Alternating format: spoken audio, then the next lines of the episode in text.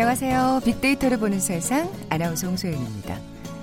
자, 오늘 광복절 전국적으로 그 의미를 되새기는 다양한 행사가 펼쳐지고 있습니다. 특히 올해는 시계적으로 냉랭해진 한일 관계와 맞물려서 그 의미가 더 부각되는 모습인데요. 어, TV에서 봤던 그 1945년 광복의 기쁨을 담은 영상 속 사람들의 표정이 떠오르네요. 참 감격을 감추지 못하는 모습이었는데요. 물론 뭐 광복의 기쁨을 맞이했던 74년 전 당시와 비교한다면 많이 달라지긴 했습니다만 최근 상황 아직도 우리에겐 해결해야 될 많은 숙제가 남아 있다는 걸 다시 한번 느끼게 됩니다. 우리 국민들의 좋은 기운을 모으고 모아서 이 땅에 화해와 평화의 물결이 이어지기를 또 지금 우리가 겪고 있는 어려움들을 모두 극복할 수 있기를 오늘 74주년 광복절을 맞아 간절히 바라봅니다. 자, 빅데이터로 보는 세상 오늘 광복절 휴일이잖아요. 음, 뭔가 여유로운 시간 즐기시는 분들 많을 텐데 헌데 문 밖은 덥고 모든 걸 스마트폰 앱으로 해결하시는 분들 많을 겁니다. 잠시 후 Big to the Future 시간에 집사 앱이라는 키워드로 빅데이터 분석해 볼 거고요. 이어서 글로벌 트렌드 따라잡기 시간에는 이번 주 IT 분야의 핫 이슈 자세히 살펴봅니다. 먼저 빅퀴즈 풀고 갈까요? 오늘은 꽃의 이름을 맞춰주시면 됩니다. 아홉과의 내한성 낙엽 관목이라고. 네, 백과사전에 나와 있습니다. 무슨 소린지는 저도 잘 모르겠습니다만. 이 꽃 색깔도 흰색, 분홍, 빨강, 보라 등등 다양하죠. 이 꽃은 신기하게도 이른 새벽에 피어나고 저녁이면 지고요. 또 다음 날엔 다른 꽃이 피어나고 저녁이면 지게 됩니다. 먼저 핀 꽃들은 떨어지고 또 새로운 꽃이 화사하게 그 뒤를 이어 피어나는 건데요. 그렇게 100일 동안 날마다 신선함을 느끼게 한다는 꽃. 일편단심, 영원, 끈기, 섬세한 아름다움이라는 정말 멋진 꽃말을 가진 대한민국의 국화 뭘까요? 보기 드립니다. 1번 수선화, 2번 무궁화, 3번 들국화, 4번 찔레꽃. 오늘 당첨되신 두 분께 커피와 도넛 모바일 쿠폰 드립니다. 정답 아시는 분들 휴대전화 문자 메시지 지역번호 없이 샵 9730, 샵 9730입니다. 짧은 글은 50원, 긴 글은 100원의 정보 이용료가 부과됩니다.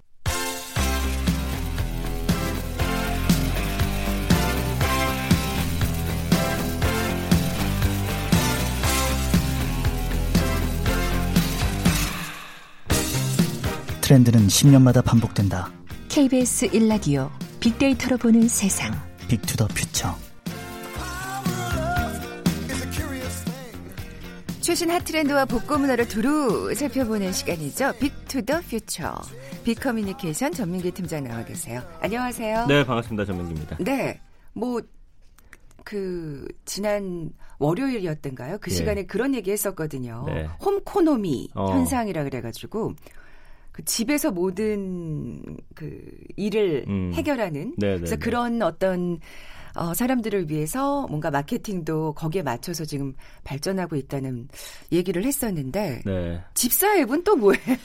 집사 앱은 이게 그러니까 이름 참 잘 짓잖아요 요즘에 그러니까 집에 있는 어떤 사소한 일들을 좀 처리해 주는 그런 사람들과 어 그다음에 가정을 연결해 주는 아. 그런 애플리케이션이죠. 그러니까 생활 이것도 사실은 homeconomy 현상의 일종이라고 또 볼 수도 있겠네요. 정말 많은 트렌드가 들어 있어요. 예전에 제가 소개해 드렸던 란런 경제 아, 그 아, lazy economy라고 해서 게으름 경제도 이 안에 있고요. 네. 그 다음에 여기 또 보면은 어, 물론 대면하는 것도 있지만 약간 비대면 서비스로 이루어지는 것들도 있어서 요즘에 사람들 이제 얼굴 보면서 사실은 그 겪는 불편함 같은 것들을 또 해소하는 그런 트렌드도 들어가 있고요. 음. 뭐 여러 가지가 이제 함께 녹아져 있습니다. 그래서 집사 앱이라는 이 앱을 통해서 집안일 대신해 주는 사람들을 또 연결해 주는 거죠. 근데 심지어 이런 것까지 해줘요. 요즘에 음식물 쓰레기 집까지 찾아와서 대신 버려주는데 2,000원. 세상에. 예, 재활용 쓰레기 분리수거는 3,000원. 두 가지 한꺼번에 하면은 4,000원, 1,000원 또 깎아주고요. 이때 종량제 봉투에 담은 일반 쓰레기는 또 그냥 덤으로 좀 내다 버려주기도 아, 하고. 그렇죠. 그러니까 최근 강남 그다음에 어 우리 서울 경기 주변 지역으로 지금 퍼져 나가고 있는 아파트 단지에서 화제가 되고 있는 앱이 있습니다. 세상에 정말 밖으로 나갈 일이 없겠네요. 그렇죠. 아니 근데 진짜 그 이 음식물 쓰레기를 버려주는 거는 야 이게 왔다 갔다만 해도 그게 더 큰일일 거라는 생각이 또 얼핏 드는데 이거를 만약에 우리 부모님 세대 분들이 들으신다면 진짜 등짝 한번 맞을 거예요. 그거를 왜 돈 주고서 그렇죠 당연히 그렇죠. 예. 근데 이제 이따가 빅데이터 분석이랑 보면은 아 얘네가 그래서 쓰는구나.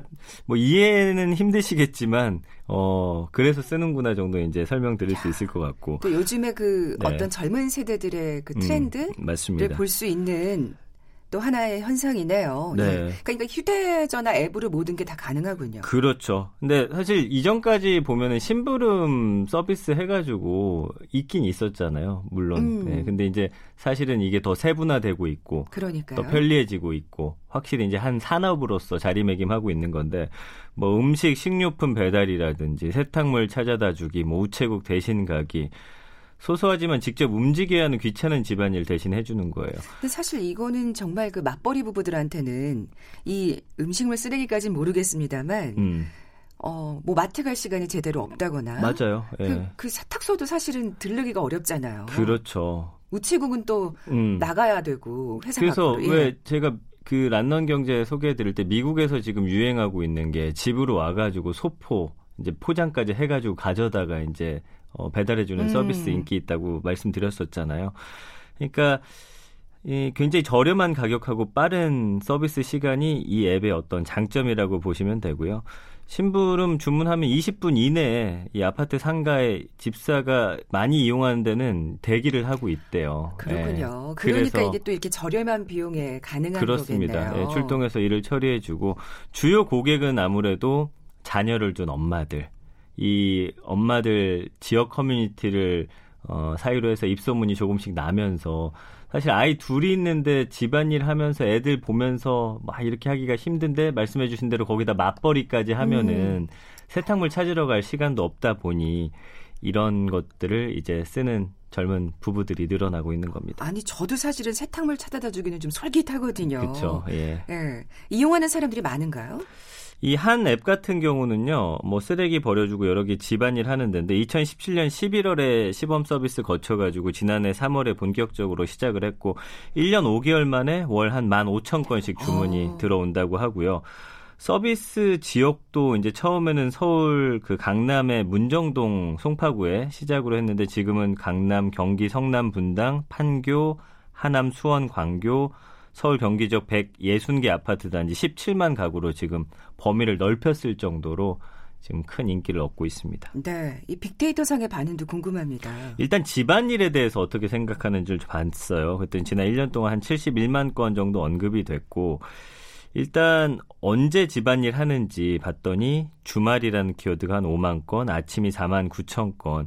그러니까 이건 어떤 거를 의미하냐면 일단 주말에 좀 몰아서 한다라는 건 이게 어, 맞벌이 그렇죠. 부부가 좀 많다라고 예. 볼수 있고 아침이라는 키워드도 많은 걸 보니까 일단 아침에 확 처리하고서 그 이후에 또 생활들 시간 쪼개서 한다라고 볼 수가 있을 것 같고요. 집안일 중에서 이제 가장 많이 언급되고 귀찮아하는 일들이 뭔지를 봤더니 청소, 빨래, 설거지, 밥 순으로 나타났어요. 사실은 이거는 어떻게 보면 집안일의 가장 기본적인 네. 것들인데 이런 것들 자체를 굉장히 힘들다 여길 정도로 다들 바쁘게 살고 있구나 예, 생각이 예. 들더라고요. 뭐 특히 예. 이제 일을 하시는 분들이라면 더 그럴 거고 음. 아까 말씀하신 대로 아이가 어리다면 사실 이런 일들 진짜 하기가 진짜 힘들잖아요. 그렇습니다. 예. 예. 집안일에 대한 반응은 별로 좋지는 않겠네요. 그렇게 따지면. 음, 지금 사실은 감성어 긍부정비를 보면은 24.3 대 56.4예요. 그래서 힘들다, 밀리다, 스트레스, 짜증나다, 심하다, 독박 육아 이런 단어들 보이죠. 근데 또 간혹 이 청소하면서 스트레스 풀린다는 분들도 있긴 있어요. 예, 그래서 시원하다, 깔끔하다, 좋다, 즐겁다. 저는 주변에서 못 본 것 같은데 어쨌든 이런 반응들도 나오고 있습니다. 근데 이제 재밌는 거는 키워드 안에 생각, 스트레스 이런 단어가 4만 2천 건, 1만 3천 건 정도 언급이 돼요. 그래서 집안일 생각하는 것만으로도 스트레스 받는다는 글들도 상당히 많았고 어쨌든 이 생각 자체만으로도 스트레스를 받으니 뭐 부정, 저렴한 가격이잖아요. 그러니까 예. 또 부정 감성어가 이렇게 높은 걸 보면 맞습니다. 정말 이게 성가시고 힘든 일임에는 분명한 것 같습니다. 네. 아까 빨래가 2위로 나타났어요. 언급량에서. 네. 예. 빨래를 해주는 대신해주는 서비스도 인기인가요? 그러니까 사실 지금도 세탁소가 수거 배달 서비스를 하고 있거든요. 아. 근데 이제 불편한 점은 뭐냐면 맞벌이 했을 때 일단 낮에 이게 집에 있어야 되거든요. 맞아요. 예, 그러면 또 이분들한테 전해줘야 되고 또 전달 받아야 되고. 요즘에는 그 지나가면서 세탁 이거 하시나요? 아, 요즘은 못 들어본 것 같다. 그렇죠. 예, 예전에는. 아니 근데 사실 그리고 우리가 못 들은 걸 수도 있어요. 왜냐하면 어. 출근하고 나서 그 맞아요. 그 아저씨들이 네. 돌아다니실 수도 있거든요. 네. 그리고 요즘에 이제 문제가 되는 게 1인 가구 여성들이 사실은 배달이라든지 이렇게 남성 그 배달 직원이라든지 마주치는 것 자체를 또 굉장히 불편해하는 분들이 부담스럽죠. 많단 예. 말이에요. 그러다 보니까 요즘에는 문 밖에다가 아예 그 빨래통을 이 앱에서 예쁘게 제작을 해가지고 아, 놓아주더라고요. 아, 그래서 어. 아예 얼굴도 마주칠 필요도 없이 앱으로 결제하고 예, 모든 게 그러니까 굉장히 편안하잖아요. 스마트 음. 자물쇠도 있어가지고 도난 위험도 없고요. 그러니까 좀 이용하는 음. 여성들도 많아진다고 하더라고요. 기존 세탁소의 서비스와는 조금 더 더 편리해지고. 예. 그리고 세탁소 같은 경우는 주인분들이 또 까먹으셔서 전화해서 갖다 주세요 해야 하는 경우도 있는데 여기는 어쨌든 24시간 안에 다 처리해서 갖다 준다고 아, 하니까 아, 굉장히 편리하죠. 예. 어, 그 기존의 서비스와는 좀 차이가 있어요. 어. 그래서 사실은 음 여러 가지 장점이 있는데 그럼 비싸지 않을까. 근데 또 그렇지가 않아요. 또 경쟁력을 갖추려면 사실은 또 가격도 만족도가 있어야 되기 때문에. 그래요. 진짜 요즘에 드라이 클리닝비 네. 만만치 않잖아요. 뭔가 특히 이제 다가오는 겨울. 음. 겨울 옷들 한번 진짜 그 세탁소에 좀 한꺼번에 맡기고 나면 정말 네, 엄청 목돈 깨지는. 지금 뭐 여기 이 앱 이름을 말씀드릴 수는 없지만 비대면 서비스 하고 있는 한 업체 같은 경우는 30리터 부피 물빨래 세탁물 8,000원 받고요. 와이셔츠 아. 1,500원. 재킷 드라이 클리닝 3,500원 또 저렴하잖아요. 그러네요. 여기다가 여기서 또 홍보하는 게 어, 본인들이 직접 개발한 천연 세제, 거기다 100% 재생 비닐, 또 환경까지 생각을 하는 거예요. 예전에 이제 이제는 뭔가 사업을 할 때 환경 친화적이지 않으면 또 위험할 수 있다고 말씀드렸었잖아요. 네. 그래서 이런 것까지 함께 적용을 하다 보니까 어 많이들 활용하고 있고 요즘에 또 공간 자체를 집도 어, 적은 평수가 인기잖아요. 그러다 보니까 약간 주거용 오피스텔 같은 경우, 그렇죠? 네. 네. 그래서 아, 이제는 아예 세탁기나 건조기를 집안에 들이지 않아도 되게끔 이 사람들이 지금 목표로 하는 게 그거예요. 아. 네. 그렇다라고 한다면 고객도 더 늘어날 것이고 공간도 더 활용할 수 있게끔 만드는 그런 것까지 생각을 해가지고 사실 집에 지금 세탁기 뭐 건조기는 정말 없으신 분들 많을 거고요. 네네. 네. 없다 그러면 주변 빨래방을 꼭 이용해야 되는 음, 번거로움이 음. 있었는데 네. 이제 그냥 집안에서 모든 걸 해결할 수 있는. 그래서 이제 뭐냐면 시간과 공간 거기다가 어, 공유 경제, 구독 경제까지. 그러니까 음. 이거를 이제 예를 들어서 일주일에 정기적으로. 정해놓고 쓰면 이제 구독 경제 되는 거잖아요. 네.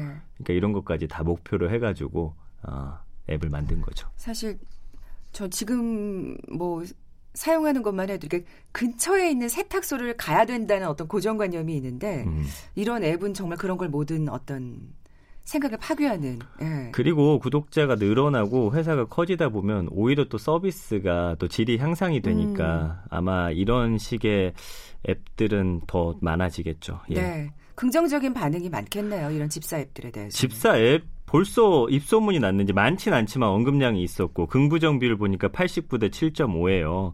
그러니까 써보신 분들 중에 아직까지는 좀 꼼꼼하지 않다, 별로다, 비싸다라는 반응이 있고요.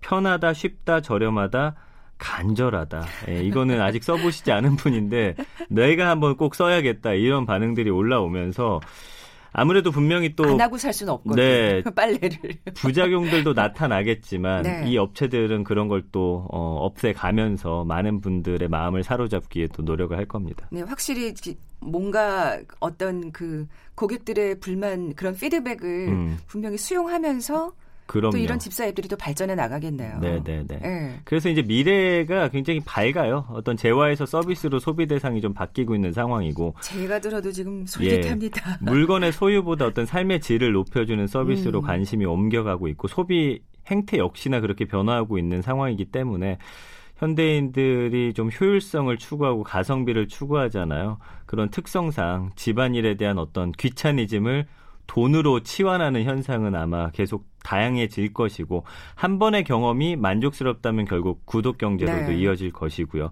그래서 향후 어떤 노인을 위한 실버 서비스 산업으로의 발전 가능성도 굉장히 크고요. 음, 그렇죠. 정말 몸이 불편하신 분들은 맞습니다. 정말 간절한 일이잖아요. 그래서 네. 이런 생활 속 잔일들을 아웃소싱하는 개념으로 맞벌이 여성, 전업주부 또 1인 가구에 굉장히 절대적인 수요가 앞으로 있지 않을까 예상을 해봅니다.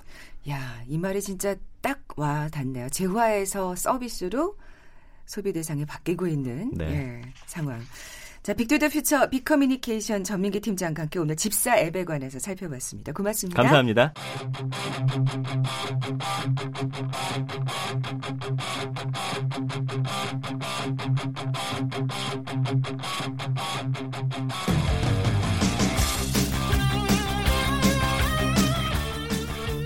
궁금했던 ICT 분야의 다양한 소식들 재미있고 알기 쉽게 풀어드리는 시간이죠. 글로벌 트렌드 따라잡기.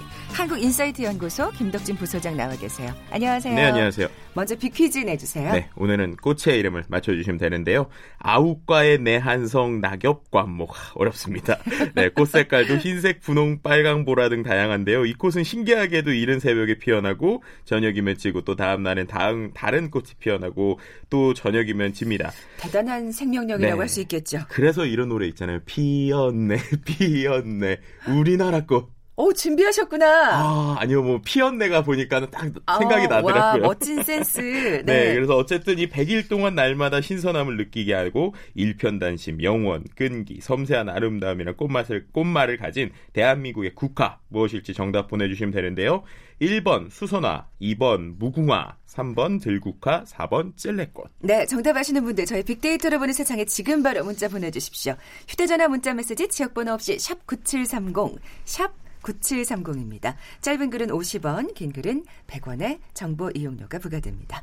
자, 그럼 이번 주 화제가 된 IT 분야의 이슈 살펴볼까요? 네, 총 세 가지 소식 가져왔는데요. 첫 번째는 구글이 이 5달러, 그러니까 우리나라 돈한 6천 원 정도의 얼굴 데이터를 구매를 했다라고 해서 이제 논란이 좀 되고 있고요. 오. 그리고 이제 요즘에 이제 뭐 배달앱 뭐 또 여러 가지 뭐 앱들 아까 뭐 비대면 서비스 얘기를 했는데 네. 이제 쿠팡 하면은 이제 우리가 이제 이커머스 회사로 알고 있는데 거기에서 짜장면도 시키고 또 이제 배달의 민족 그 배달하는 업체인 줄 알았는데 거기서 기저귀도 주문하고 이제 이런 이제 시대가 왔어요. 아, 그러니까 경계를 넘나드는 거군요. 네, 사실 우리가 알고 있었던 네. 그 어떤 아 이 앱 하면 이거 하는 거 이런 어떤 그렇죠. 관념이 사라지는 거네요. 네, 그래서 어. 이제 맞붙은 배송 경쟁에 대한 이야기 해보려고 하고요. 세 번째는 최근에 이제 가장 핫한 직업이라고 하는 유튜버 또는 크리에이터라고 불리우는 1인 크리에이터와 관련된 첫 실태 조사가 있었는데요. 그거 관련돼서 뭐 소득이 얼마고 뭐 이런 음. 것들에 대한 이야기 좀 같이 해보려고 합니다. 네, 저도 이 소식은 예, 기사로 봤어요. 네, 네. 우선 첫 번째 소식 이것 처음에 딱 들었을 때 무슨 소리인지 못 알아듣겠더라고요. 네, 그러니까 5달러의 얼굴 데이터를 구매했다 이게 도대체 무슨 얘기냐 음. 이럴 수 있는데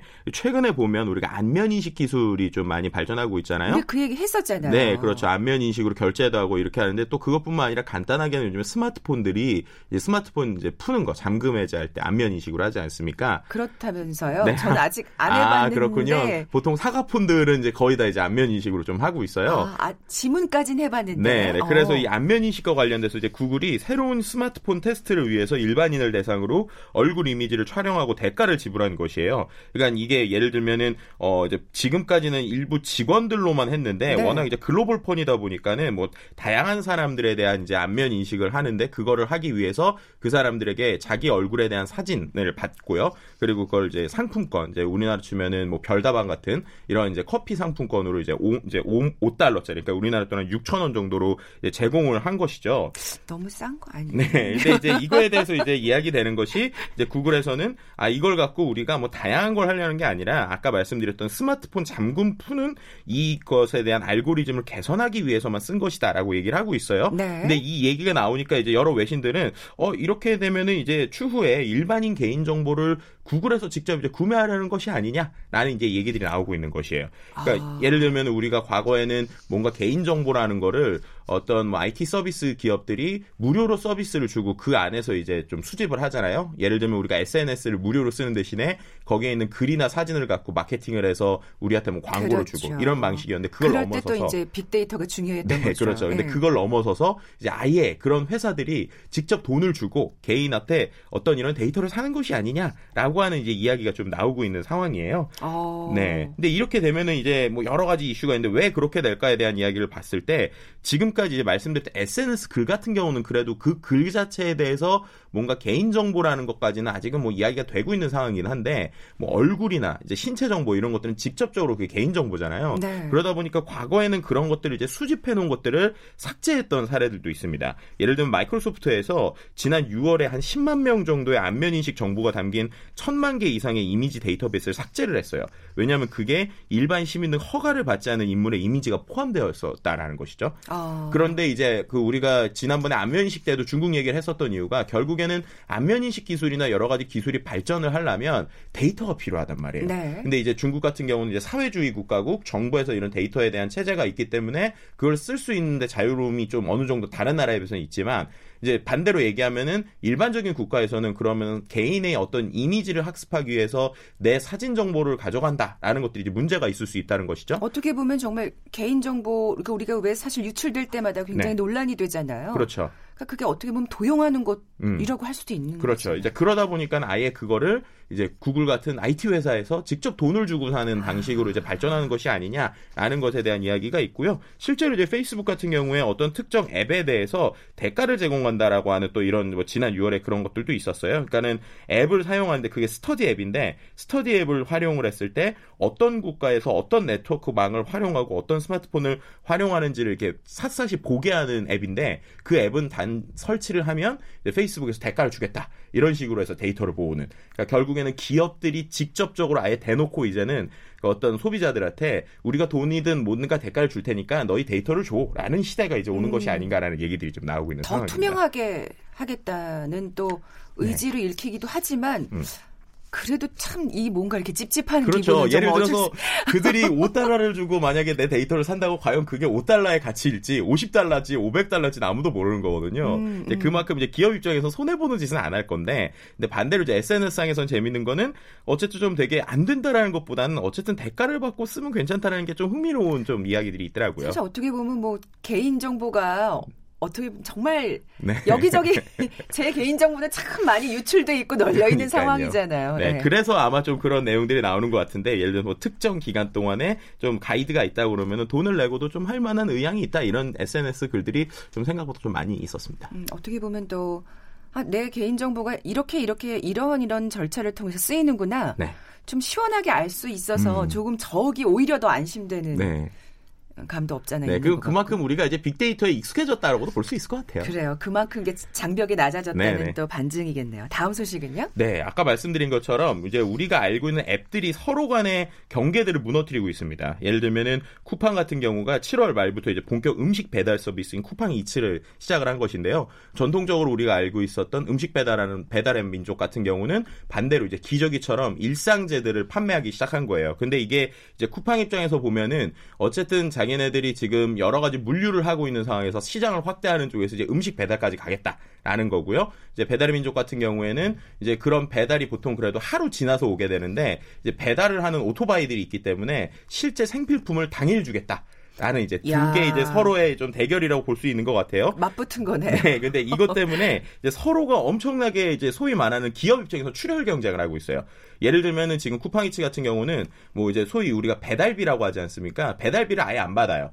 그리고 또 그것뿐만 아니라 이제 배달을 하는 그러니까 결국에는 배달 원들한테도 상당히 고액의 돈을 제공을 하고 있어요. 그러니까 거의 뭐 8천 원짜리 하나 배달하는데 뭐 만 원을 준다든지. 그러니까 결국에는 이제 그렇게 하면서 자기네 플랫폼을 확대시키는데 결국에 돈이잖아요. 네. 그러니까 결국 이제 소비자들이나 어떤 구매자를 위해서 정말 천문학적인 돈을 지금 풀고 있는 상황인데요. 그런 것들이 가능한 이유가 예를 들면 쿠팡 같은 경우 지금까지 한 4조 원 정도의 투자를 받았었고 이제 그 배달의 민족도 한 5천억 이상의 투자를 받았기 때문에 그걸 이렇게 활용해서 결국 그 시장을 잡으려고 하는 목적이고요. 아, 선점하겠다는 의지가 강하네요. 네, 그리고 결국에는 비대면 서비스라는 것들이 앞서서 보자면 그 서비스를 결국 그 소비자에게 주는 최종 창구가 중요한데 그 최종 창구에서 결국 하나의 승자가 나중에는 배달도 하고 뭐 여러 가지를 다 할 수 있다라는 그림들 때문에 서로 지금 경쟁 하고 있는 상황이라고 볼 수 있을 것 같습니다. 네. 어쨌든 뭐 소비자 입장에서는 기분 좋죠. 왜냐하면은 갈수록 더 많은 쿠팡이나 무료 서비스 쿠폰이 지금 엄청나게 오고 있거든요. 음. 예를 들면은 치킨 한 마리 배달하는데 7천 원 할인 뭐 이런 것들이 막 하루에 만 장씩 쏟아지고 있는. 아 그래서 이게 네. 그게 쿠폰들이 할인 쿠폰들이 정말 그렇죠. 많았군요. 네, 그러니까 결국에는 이 플랫폼 경제라는 것 자체가 어떤 그 상호에 살아남는 자 한 사람 두 사람이 독점할 수밖에 없는 구조 자체가 그렇게 되어 있기 때문에 항상 플랫폼 얘기할 때 그게 걱정이라는 말씀을 하셨었잖아요. 그렇죠. 그러니까 결국에는 마지막에 살아남는 결국 이제 마지막에 살아남기 위해서 좀 안타까운 거는 기술보다는 소위 말하는 이제 우리가 실탄이라고 표현도 하죠. 현금이 누가 많으냐의 싸움으로 지금 가고 있는 상황이 좀 안타깝긴 하지만 어쨌든 기업 입장, 그러니까 소비자 입장에서는 혜택을 많이 받는다라는 쪽에서는 과연 누가 이길까라는 걸 좀 지켜보는 것도 재밌을 것 같습니다. 아 그 렇군요. 어쨌든 예. 크게 붙었습니다. 누가 승자할지는. 네. 아, 마지막 소식 이건 진짜 또 많은 분들이 그 기사로 접하셨을 것 같아요. 네, 1인 크리에이터와 관련한. 네, 일단은 뭐 우리가 6세 여자아이가 장난감을 가지고 노는 모습 보고 있는데 그 친구가 갑자기 강남에 건물 샀다 이래가지고 많은 분들이 정말 놀랐었잖아요. 어떤 그런 헤드라인 때문에 다들 이 기사 클릭해 보셨을 그러니까요. 겁니다. 예. 그리고 또 이제 요즘에 KBS가 탄생시킨 유튜브 스타가 있습니다. 지병수 할아버지. 네, 이게 그 전국 노래자랑 나오셔가지고 춤추셨는데 이분도 지금 개인 유튜브 채널이 있고 꽤 이제 구독자가 있는데 그러다 보니까 아, 1인 크리에이터로 출발을 하셨군요. 네, 그러다 보니까 이제 1인 크리에이터 시장이 얼마큼 되냐에 대해서 궁금증이 많으신 것 같아요. 그래서 이제 한국노동연구원과 한국문화관광연구원에서 1인 미디어 콘텐츠 크리에이터 시장 현황에 대해서 처음으로 이제, 보, 이제 보고서를 만들었는데요. 그 내용을 좀 살펴보면 일단 월 평균 소득 그러니까 월 평균 소득이 대략 한 536만 원 정도로 나왔습니다. 근데 여기서 중요한 게 있어요. 536만 원 그럼 어유 높네 아니면 일반 직장인보다 높네 이럴 수 있잖아요. 네. 근데 이게 편차가 너무 커요. 그러니까는 어떤 전업 유튜브가는 내가 일을 안 하고 전업으로 하는 사람 중에 어떤 사람은 월 5만 원도 못 버는 사람이 있었고요. 어떤 사람은 월 5억도 버는 사람이 있었습니다. 아, 이게 네. 정말 여기서도 또 빈익빈 부익부 현상이 그렇죠. 극심하게 나타나고 네, 있네요. 네, 왜냐하면 이것도 역시 플랫폼이거든요. 그러니까 에. 아. 결국엔 구독자가 많고 사람들에게 관심이 많은 사람들에게 돈이 쏠리는 현상이 있다 보니까 이 부분에 대해서 오히려 이 보고서에서는 월 평균 금액보다 중요한 거는 이렇게 편차가 있고 이 시장도 상당히 들어오기 위해서는 생각보다 많은 준비 그리고 이미 초기에 있는 사람들이 잡아놔서 결론적으로는 좀 취미나 즐거움으로 좀 접근하는 게 현재 상황에서 좋고 그러다가 만약에 잘 되면 되면 잘 돼야지 처음부터 전업을 하는 건 쉽지 않다라는 게 오히려 이 보고서에 좀 들어있는 어떤 의미가 아닐까라고 저는 좀 해석을 해봤습니다. 네, 그냥 정말 헤드라만 읽고서 어 그럼 나도 한번 해볼까? 네. 라고 덥석 시작했다가는 사실 낭패를 볼 수밖에 없다는 또 그렇죠. 지금 조언을 해주시는 네, 건데 실제로 네. 중고 사이트에 요즘에 그래서 이 영상 기기들이 엄청나게 많이 올라오고 있어요. 그러니까 뭐냐면 처음에 시도한다고 다 사셨다가 안 되니까 이제 한 이제 그걸 접는 그리고 실제로 그 지금 전업 크리에이터들도 한 월 200 벌려면 최소한 2, 3년은 투자해야 된다. 지금 이루고 있거든요. 아, 그게 그러니까, 현실이란 네, 말씀이시죠. 네, 생각보다 이제 바로 돈 벌기는 쉽지 않다. 그러니까 좀 취미로 하다가 정말 그게 의미 있게 되면은 돈이 벌리면 좋은 거고 네, 그렇게 생각을 접근을 해야지 처음부터 아 이거 하겠어라고 모든 것을 다 버리고 하기에는 이미 시장에 어느 정도 좀 성숙기에 들어섰다라고 얘기해 볼 수도 있을 것 같습니다. 네, 그만큼 이제 선점한 사람들이 지금 예, 이익을 보고 있다는 말씀이시고 그렇죠. 근데 어쨌든 대단하네요. 1인 크리에이터 시대는 맞는 것 같습니다. 이런 네. 기사가 나오는 것도 그렇고 또 진짜 액수를 들으니까 좀 억 소리가 나기도 하고 네. 그만큼 또 거기에 이제 광고가 몰린다는 얘기니까요. 그렇죠. 예. 자, 지금까지 글로벌 트렌드 따라잡기 한국 인사이트 연구소 김덕진 부소장과 함께 했습니다. 고맙습니다. 네, 감사합니다. 아, 정답자 발표해 드려야죠. 음, 오늘 정답은 2번 무궁화였습니다. 당첨되신 분께는 커피와 도넛 모바일 쿠폰 드릴 텐데 정답자는 홈페이지를 통해서 확인해 주시기 바랍니다. 저는 내일 뵙겠습니다. 고맙습니다.